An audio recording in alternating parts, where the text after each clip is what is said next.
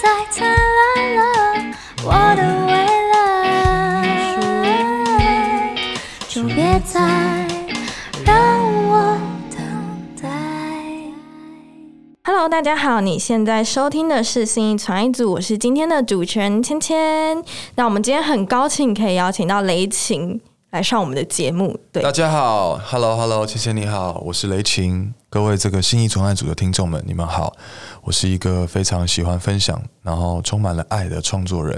那如同这个芊芊所说的哦，我今天是带来我的新专辑，我的新作品，要来这边跟大家分享。那在分享之前呢，我有一个小消息想要先跟大家来说，就是呢，在三月四号的礼拜五晚上，我在台北 Legacy 有一场个人的演唱会。那它就是这一张专辑的所有我在旅途上遇见的故事啊，然后里面的人物们，我都会把它邀请到这个舞台的现场，然后来把这段旅程分享给大家哈。所以，如果你礼拜五晚上三月四号有空的话，记得雷琴 Dive and Give 的专场演唱会在台北 Legacy。好。谢谢你刚刚这么精辟的介绍，这样子。那你刚刚有提到说，你整张专辑都是以旅行来作为出发点，那我就想要问一下，因为听说你这张专辑的呃发行的开端是从一个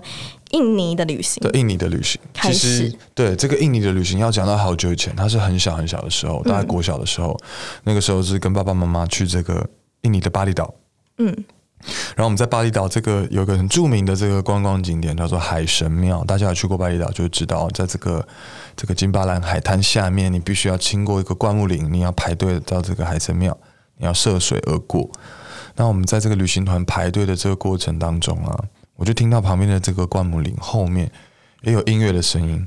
然后那时候年幼的我就被这个声音吸引过去，我就离开了这个大家排队的队伍啊，我就这个自己来到这个灌木林的后面，我就发现哇，那边原来是一个这个他们印尼传统音乐的演奏的现场，嗯。他们在演奏这个甘梅朗，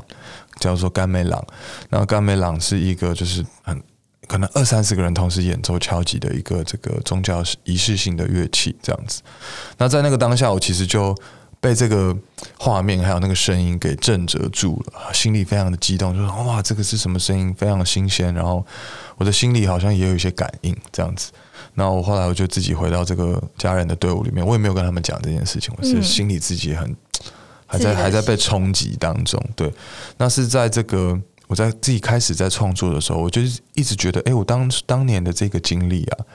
就好像是我人生的某一种缩影，好像是我人生的某一种预言式的一个一个发展。哎，就是好像大家都在排一个队伍，嗯，但是我被一个路边的东西吸引过去了，然后离开了这个大家在排队的这个队伍，然后去看到了一个诶真的吸引我的东西，然后被那个东西深深的感动，这样子。那所以我觉得这样子的一个际遇，它很那个画面，就是我想要透过音乐把它表达出来。所以大家现在你们就去点开这个 Dive and Give 的专辑的第一首歌叫做 Rainbow，你就可以听到就是诶这个 g a m e Lam 的声音。然后在这个里面，我有去这个花莲泰鲁格族的这个水源部落，跟他们借来了泰鲁格族的这个木琴，嗯，去跟这个 g a m e Lam 做对话，这样子。所以大家你听这首歌的时候，你会觉得，哎，我好像在一个雨林里面啊，好像还是在一个就是丛林里面的感觉。对，哦，是那因为你在创作这张专辑之前，就是在二零二零的时候，是是不是有去一个算是环岛的旅行？对，嗯，那这个旅行是你是怎么想要开启它的呢？是。其实那一次旅行就是为了这次的专辑做一个沉淀，因为我觉得创作这件事情是你必须要不断的跟自己对话，然后去整理一个属于你自己的表达。那假设你在这个上班的 routine 里面，你在这个时常在跟这个朋友，就是在一个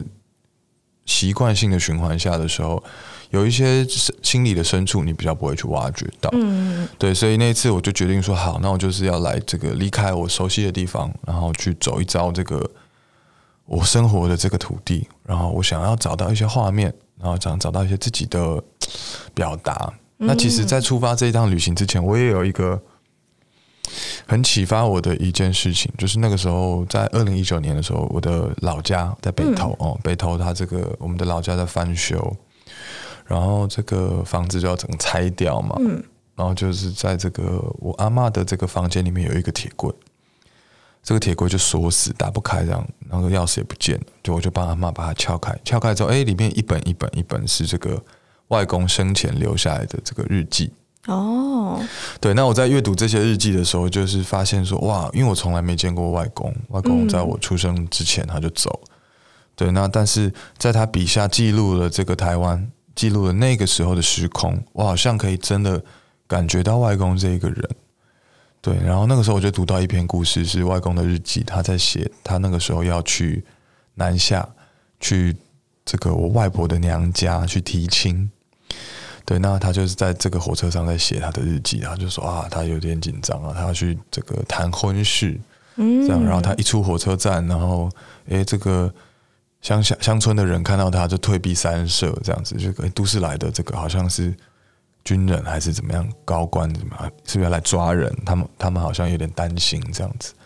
结果最后呢，这个他们就坐在这个娘家的灶咖，嗯，然后他们在谈这桩婚事，就谈着谈着，外公就看到这个这个灶咖外面的有一个小妹妹，一个小女生一直这样子在偷看，对，然后他那个 moment 他就知道，哦，那个就是他的太太这样子，对，然后这后么这么一见钟情，情就是就是因为他们就是去谈这个婚事的嗯。嘛，对，然后只是他们以前人结婚可能比较有比较多习俗啊，可能不能见到啊，或者是说怎么样，没有没有像我们现在这么这么开放认识这样子，然后就他就见那一面，他就决定了，然后他回回台北的这个火车上继续在写这个日记，然后就是写说啊，我他带他上来，我要带他去好好念书啊，我给他一个好好的好的生活等等，嗯。对，那我看到他的这些字，我就会觉得，第一个就外公是一个很感性的人，浪漫的人；第二个就是我居然可以透过他描述的那个时空，回到那里感受到这一个人。所以这件事情也是我真的启发我做这一张专辑的一个很大的一个原因，就是我想要利用现在的自己去探索这个我们生活的地方，嗯然后把我现在看到的、我感受到的这个东西，诶，是用我的方式封存在这里面。那你过五年，你过十年，甚至过了三十年、四十年，你再回来听，你也许可以听到这个时候的花莲，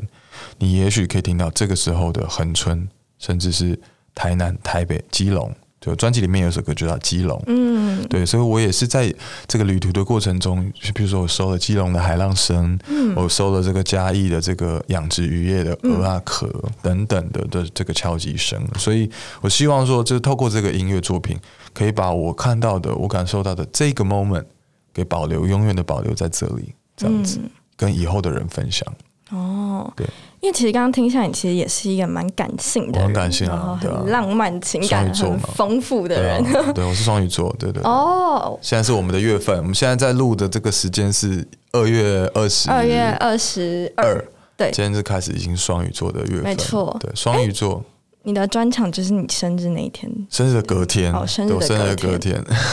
所以是三月三号生。三月三号生。OK，那你自己有在写日记的习惯吗？有我的日记是比较像是创作笔记，嗯，就是我喜欢自己一个人骑车啊，到山里面啊，或者是到这个湖边等等的，我就坐在那边开始记录我脑袋里面在想的事情、看到的东西，这样子。然后我觉我觉得这个是我一直以来陪伴自己的方式，这样子。因为我以前其实我从小就是在学习音乐的这个过程，我就是打鼓嘛。我一开始是打鼓，那我的房间永远都是一套鼓。嗯，然后不管我小时候心情不好的时候，心情好的时候，我就是在房间里面一直打鼓，一直打鼓，就好像是一个自我陪伴的方式。嗯嗯嗯对，那记录下自己的创作的想法，这个也是一个自我陪伴的方式。嗯对，所以我觉得这样子的生活模式，导致我变成现在这个样子，变成一个创作人这样子。所以其实你也是一个蛮能习惯独处的人。对啊，对啊，我很需要时间跟空间独处。了解。那刚刚其实有你提到蛮多你专辑里面的歌曲嗯这样子，然后你今天目前也收录了十二首歌对啊在里面，，十二首。对啊，然后就想问你说，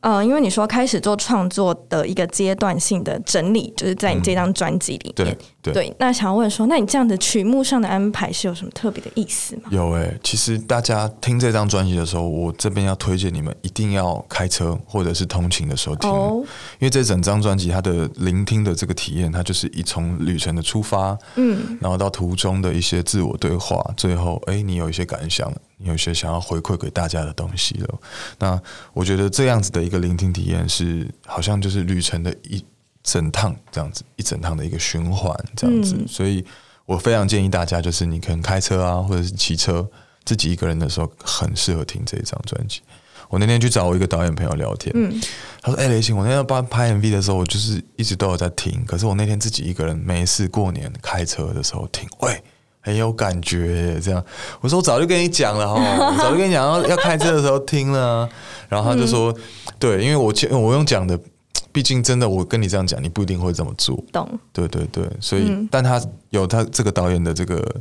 保证，就是说真的边开边听，真的很有画面，这样子。嗯我刚刚想到这这整张专辑很适合，比如说那种美国公路旅行对对对的时候，，road trip 的时候，对对不对对对，很适合，很适合。感觉是嗯很有那种 MV 感。对啊，对啊，对你讲到这个 MV 感，因为其实我我觉得我创作对我来讲一直都是从画面来出发，就是我都会先看到一个画面，然后再去想这个画面里面有什么元素，它是潮湿的，它是干燥的，嗯，它是黑暗的还是光明的，然后开始去把这个情节啊，把这个故事线去想象描绘出来，这样子，所以我的音乐创作都是以画面去做出发的，对。嗯那因为专辑也是从旅行开始嘛，所以我觉得旅行对你来说是不是有个很特别的意义？嗯旅行对我来讲就是一个自我沉淀，然后更新的过程。像你手机定期就是要更新嘛，不然你有些 App 会跑不动，对不对？所以我觉得旅行对我来讲就是，我刚刚前面有讲到，我其实是很需要时间跟自己独处的，嗯，对。然后我也其实也很喜欢团队工作，我也喜欢就是跟大家打交道、社交等等。可是我觉得，因为可能我比较敏感，然后有的时候会吸收到一些不属于我的感觉，啊，共对对对，对对对对，共感人，对对对，所以我觉得我我常常会需要去大自然里面，或者是自己一个人去走走，去好像把那些东西重新整理过对对对对对对对。哦，哎，那你是会想要，比如说，呃，就是现在，然后你可能就会计划说，你下一次旅行是什么时候去规划，然后可能一个月里面有一一次两次这样子。对我其实我其实不太会规划，我其实就是会想好，比如说我我想要做这件事情，我一定要去花莲驻村，嗯，对，然后我就会先有一个画面是说我在那边要做什么事情，然后等到时间到了，譬如说可能过了两个月，哎，就是会。突然出现一个三周或者是四周的空档的时候，我就会直接出发这样子。嗯，对所以你去旅行的方，通常都是直接，比如说在当地生活个一阵子。对对对，我喜欢这样子，我喜欢这样子。哦就是我其实以前有试过很多种啊，就是嗯以前就是比如说我常常去台南啊，常常去花莲等等，就是去一些自己觉得真的很放松的地方。嗯可是这个放松，假设是它是变成一种重复的时候，变成一种 routine 的时候，我好像又觉得哎、没那么新鲜了。嗯，就你发现我自己在台南，好像永远都是去那些地方，永远都是吃那些东西的时候，就会觉得好像、嗯、没有什么灵感的那种感觉。对，所以像就是我在做这张专辑的时候，我就是特别就是我那时候出发就是完全没有找住宿，嗯，我就是到了，比如说我到彰化，我就问彰化的朋友有没有地方可以住这样子，然后。我那时候还有去朋友家里开的那种老人中心过夜，这样子，就是每每一站其实是很很不一定的这样子。那我我也喜欢那种刺激感，这样子。对对对。所以对你来说，通常比如说你在创作音乐的时候，除了这张专辑之外，其他的音乐可能也都是你在其他地方旅行所记录下来的感受吗？我觉得旅行有很多种，就是身体上的旅行、心灵上的旅行都是嘛。那其实人跟人从相识的一开始到你们一起经历的一些事，这也是一个旅程。嗯，对。那这一张专辑《Dive and Give》，因为我觉得它的前置，包括我们刚刚前面讲这个外公的这个日记，它有一个我想要表达、我想要留下来的东西，所以是。它是用这样的一个方式去开始这一整张专辑，嗯，对。但是像我之前的创作，包括像《神仙眷侣》，嗯，包括像《心肝宝贝》，它那个都那个感觉上、画面上来说，都是它不是我在外面创作，它是我在台北，那、我真的有一个画面，我看到一个画面，我对那个声音有感觉，我写出来那些歌这样子。哦，原来对，哎，那其实因为你，呃，你说你很常去大自然，所以你也听过了很多，比如说虫鸣鸟叫，或者是是来自属于天然的声音。对，那你在专辑里面是不是也收录蛮多很多很多这种？非常多非常多。其实我觉得，就是为什么会喜欢大自然的这个声音，其实是你知道，在这个世界上所有的频率啊，就是其实都是可以被四三二赫兹整除。嗯那我们现在现在所有听的音乐，比如说你吉他调音，它下面其实会有个小数字写四四零赫兹，就是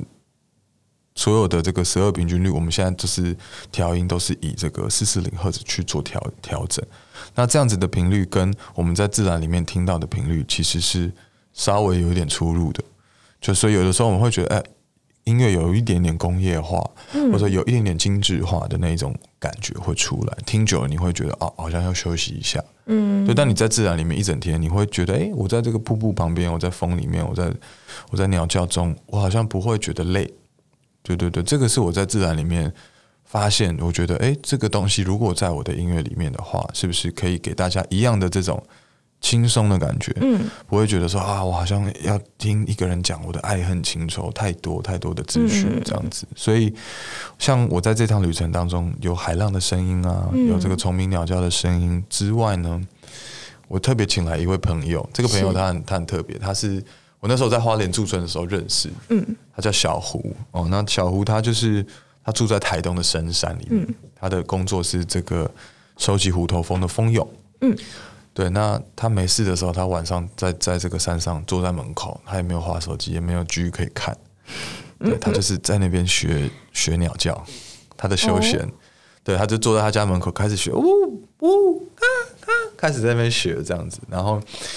真的被他学会了。他会了很多种鸟的声音，然后他也会很多类似可能山枪啊，或者是青蛙的声音。就是他有的时候不一定是他身体发出来，可是他会去自制一个乐器，然后去发出那样子的声音。就是想办法把它弄得很像。对对对，所以在这张专辑里面，其实我也是在尝试一个事情，就是说自然的声音融入在音乐里面。这个其实大家很常做嘛，我们有很多的 sample，我们有很多的这个环境音可以录音，可以放进去。可是我们在这张专辑里面所尝试的事情是，哎，我用真实的乐器去打造自然的感觉。嗯，比如说你里面听到的海浪声，其实它不是真的海浪，它其实是我们用海洋鼓去做出来的。嗯，你里面听到的鸟叫，其实不是真的鸟叫，其实是我们请人吹出来的。嗯，对对对，所以那这你但你在听的时候，你还是有那个画面感，你还是有这个自然的感觉。嗯嗯对，所以这这次是我觉得我们在实验这件事情，就是说，除了我们以往大家哎，我们把一个罐头音效丢到歌里面，我们把这个自然的声响放进来之外，我们可不可以用我们会的乐器，用我们人的身体声音去跟自然真实的去做一个对话？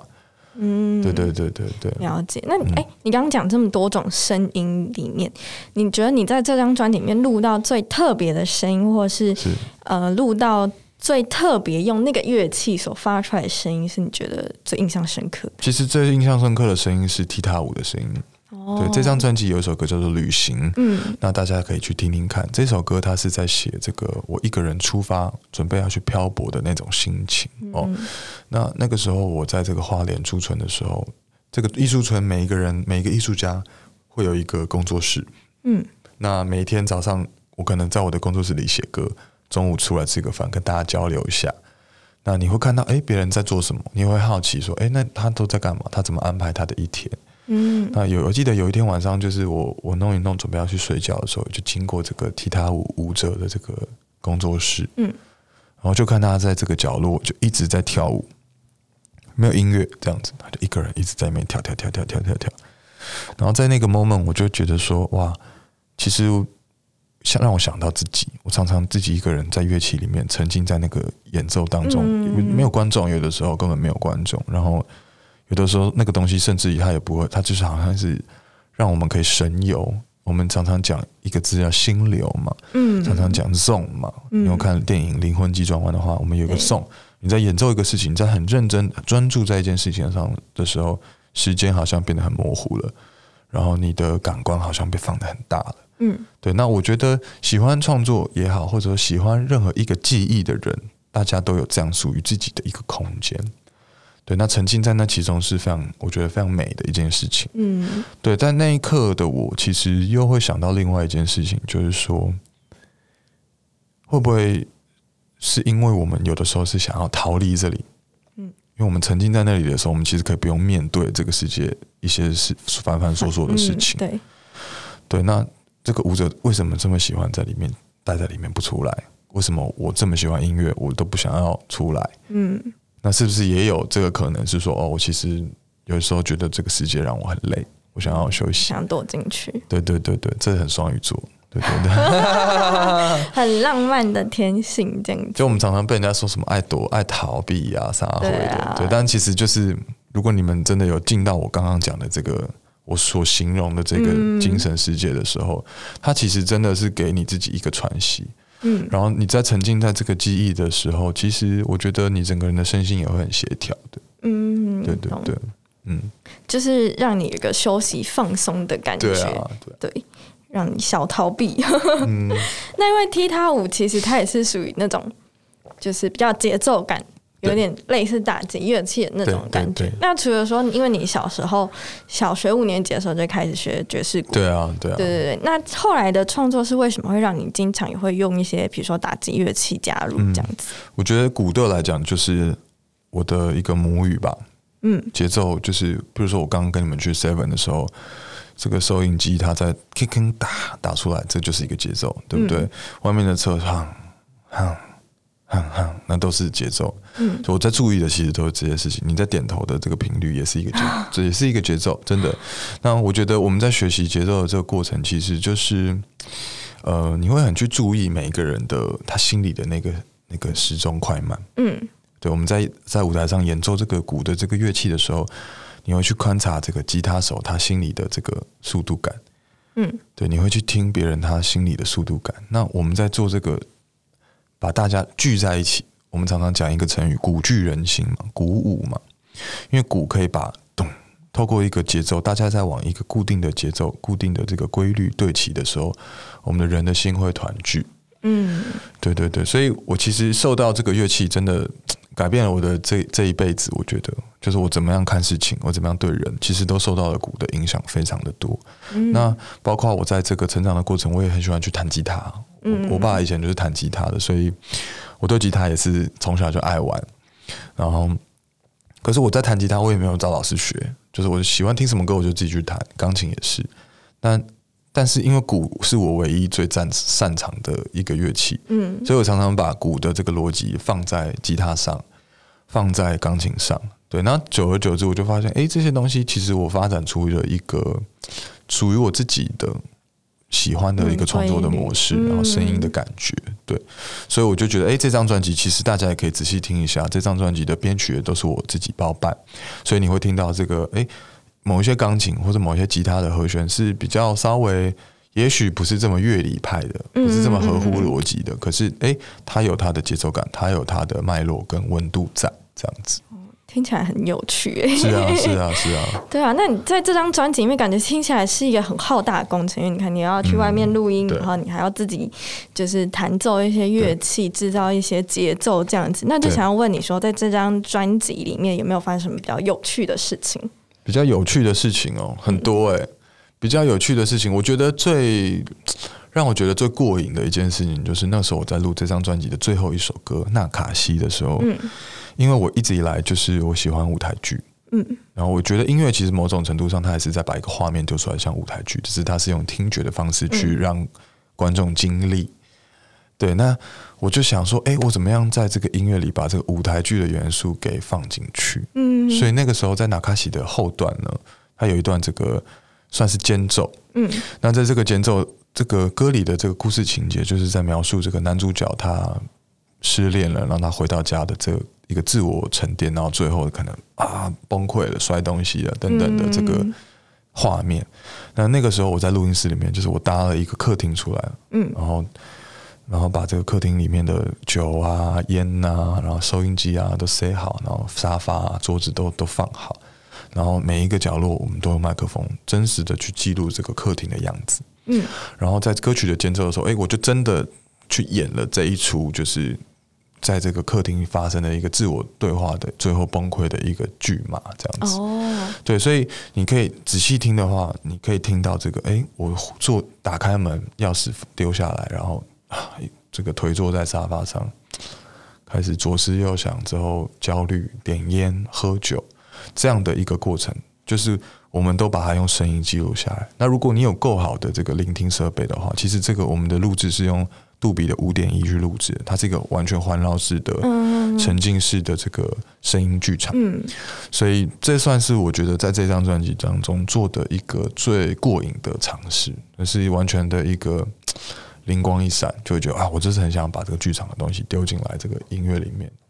那你下一个作品有考虑往戏剧圈发展吗？其实不瞒你说，今年的六月，我即将要这个跟伍佰老师一起出演这个他的一个摇滚音乐剧，哦？那就是一个音乐剧。嗯。就是我终于又觉得，哎、我一直很想演舞台剧，对，然后又又跟音乐有关，嗯。所以是大家可以也关注一下这个消息，最近开卖了这一场音乐剧，哦。对好，大家有兴趣可以去搜寻一下，对。感觉蛮有趣的，应该会是你的一个新的突破吧？对啊，就其实是我本来就喜欢做的事情，只是就会，你知道我在大学的时候看过一句话，就是那时候贾博士刚走，嗯，他就说，其实我们人的这一辈子常常在学一个事情，你觉得很有感兴趣的事情，你会累积下一些点，嗯，对，那你会在生命的某一个阶段发现这些点，哎，莫名其妙的连成一条线，最后变成一个属于你自己的面。所以说，我就觉得，诶，我最近在体会这件事情，因为我一直很喜欢舞台剧，我一直喜欢表演，我也很喜欢音乐，我也很喜欢创作。嗯，对，但这些事情在年轻的时候，或者是刚出社会的时候，它比较像是以点的方式在给你看。可是到我现在这个阶段，诶，踏入社会有一段时间了，然后开始创作一段时间，发现诶，以前我学的这些东西，有感兴趣的这些东西，好像都派上用场了，这样子。都环环相扣起来。对对所以走过的路是绝对不会白走的没。错没错。嗯，那听说你这张专辑也是跟了一位金牛座的制作人 对对一对起，对小雨老师，对，这边要 shout out 一下我们的制作人庄伟宇小雨，非常感谢小雨，真的就是嗯小雨他像你讲的嘛，金牛座就是很很很务实嘛，对也不是贴标签啦，就是真的他给我这样的一个感觉，就是嗯我这种天马行空的想法，一堆这种想要实验的东西，是他都会很耐心的听完这样子。有些人就会跟你说啊，不可能啊，太难了，或者说好啊，来来来，一头热。可是其实实实际执行上，他也不一定有办法。嗯，对，那小雨他就是会都不太回应我，他就是我在那边噼里啪啦讲一大堆，他就会嗯，好啊，可以啊，他就想了一下，好啊，可以啊，然后他就开始真的一一步一步的让我接近到那个真的最后把这个东西做出来，这样子。那他有拒绝过你吗？有啊有啊，因为有些有些提案实在太 太好笑了，就比如说讲出来听听。我那时候就跟他说：“哎、我想要录一个山洞的声音，我们可不可以拉这个录音师？我们直接去山上找一个山洞录，这样啊？这这个第第一个就没有成本，因为你们去山上录，我们要发电机，对对对，发电机之外，我们要还要在发电机的很远之外录，因为发电机有声音，嗯对对，所以它它做诸多的限制，这样子，对，所以我觉得他比较他比较现实一点啦，就是会让我务实一点，他就会让我看到说，哎呦。”重点是他不会，不是不是拒绝我而已，他是会跟我讲一个替代方案。嗯，我觉得这件事情很重要，就是你今天你要跟别人讲说你这个东西不可行，但是你也有一个替代方案的时候，其实是沟通会更顺。嗯，对对对，嗯，难怪会成为王牌制作人。对啊，是啊是啊，好啊，那刚刚我们就有讲到说，其实我们今天来这里的目的就是为了宣传这张专辑，还有三月四号的专场。那最后再让你打歌一下，好，没有错。那再跟所有这个信义纯爱组的这个听众们，你们好哈，我是雷晴。那假如你有的时候觉得很累，假如有的时候你希望一个人可以出门旅行，那我可以建议你就是选一个你觉得舒服的日期，然后坐上火车，或者是开上你的这个小轿车，然后你就点播这张《Dive and Give》，我会用我的声音陪伴你走过这一趟旅程。那我也在这边鼓励所有喜欢创作、喜欢音乐的朋友们，一定要相信你们在做的事情。那你们要记得这些让你快乐的事情，这些感觉，这些是最真实的事情。那最后的最后，我想要邀请所有听见这这个 podcast 的所有的听众朋友们，在三月四号，也就是播出后的几天后，这个礼拜五啊、我即将在台北 Legacy 举办我的个人的首场的演唱会。那刚刚前面讲到这张专辑，其实旅行上遇到了很多人嘛，包括踢踏舞者，包括我刚刚讲的这个会动物声音的这个小胡，他们也都会在舞台上跟我一起把这样子的一个画面还有经历立体的分享给你们。所以三月四号台北 Legacy 雷群 Dive and Give 的演唱会，你们一定要来。哎、听说你的嘉宾也是蛮厉害的吧？我的嘉宾不要开玩笑了，我嘉宾就是重量级的。李农 Linian 第一位哎，上礼拜来过了，没错，第二位就是我们的坏特，第三位就是我们的 Wanna Sleep，不要分开不要大写哦。然后除了这三位大嘉宾之外，我们还有很多彩蛋的嘉宾哦，我们就一一在这个现场帮大家揭晓。对对对好，那刚刚打完你的歌之后，现在换我们要来拷问你了。好啊，好，那就是我们等一下准备进入三题快问快答。好，第一题是，呃，除了小雨之后想要合作的制作人，制作人哦，我想要合作的制作人，嗯音乐人也可以呃，以。音乐人，我想要跟这个 Erica Badu 合作。对，他是他是我的偶像，哦我他是我一直以来的偶像。对，然后他还是双鱼座，这样。哦 双鱼座这个感觉，有点感觉可以连一起这样。好对对，对。那第二题是最喜欢旅行的景点，最喜欢旅行的景点，目前是在这个印尼的日惹。日惹日惹是一个我觉得非常有人文气息的一个城市，然后它就是 我还记得那时候在日惹，就是窗外就是绿油油的稻田，然后右边是稻田，左边是古城，嗯，然后很多艺术家，很多这个就是文史工作者的感觉。对，那我在那个城市里面漫步，我就会觉得哇，那个步调是非常轻松的，然后但又不是那种度假感，而是有一点。有点故事，有点神秘，在等待着你去发现的那种感觉。嗯对对对，因因为最近几年都是疫情，那有没有觉得心很痒，很想赶快飞很痒啊，出去？超痒的啊！这边也要跟你们分享一个好消息，就是我在这张专辑就是创作的过程当中，我是在花莲驻村嘛，嗯，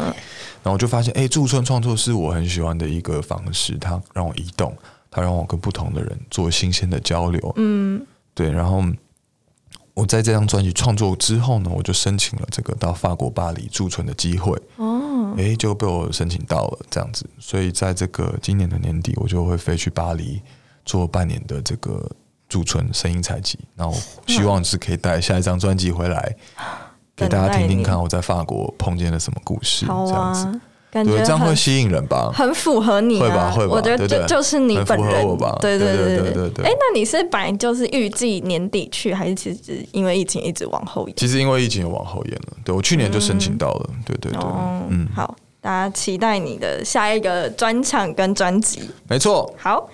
那最后一题是想要问你说，你觉得在专辑中出现最美妙的声响是什么？专辑中出现最美妙的声响，就是在《Stars》这首歌，《Stars》这首歌是写给我的弟弟的。嗯，我弟弟在国外工作，那因为疫情他没有办法回来。嗯，那有一度他们工作的地方那个疫情非常紧张，所以那个时候我想要写一首歌，就是给他一点温暖，给他一点勇气。那这个时候我就回我的家里，那我就跟我爸爸拿了这个小的时候，我爸爸是也很爱记录，我爸爸也很感性哦，他我们出生的声音他都录下来。哇，然后我小的时候牙牙学语的声音，我爸也有录下来。然后我跟我弟弟打闹的声音啊，老家的一些环境音，我爸也都有收录哦。那在《Stars》的这首歌的开头，你会听到一个好像哇哇哇，那个是我小小 baby 的时候的那个牙牙学语的声音，原声原声。对，那我我在这首歌用这个声音，也是想要让我弟弟听到说这个我们两个的这个连接了。我们从小就就连在一起了，这样子。对，想要给他那个原生家庭的一种温暖，这样子。对对对，所以这、这是我觉得在这张专辑当中最美的声响，这样子。你爸爸也是音乐人吗？我爸爸不是音乐人，但他以前也喜欢玩音乐，这样子。哦，难怪生出一个也是特别喜爱音乐的儿子。对啊，对啊，是啊，好，那今天很高兴雷晴可以来到信义创爱组。耶、开心开我要我要，叫一下他，刚刚说我可以叫他蕾蕾。可以叫蕾蕾，芊芊你好，好，对，芊芊，大家下次去转场就可以，哎，蕾蕾蕾。没错，尽管叫，尽管叫。好，那谢谢雷晴，你现在收听的是信义纯爱组，谢谢大家，谢谢大家，拜拜。拜拜。如果喜欢信义存爱组的话，欢迎帮我们留下五星评价哦。如果有任何问题，都可以在 Facebook 跟 Instagram 搜寻“存在音乐”，有任何问题都可以询问我们。轻轻的卷窗帘，美好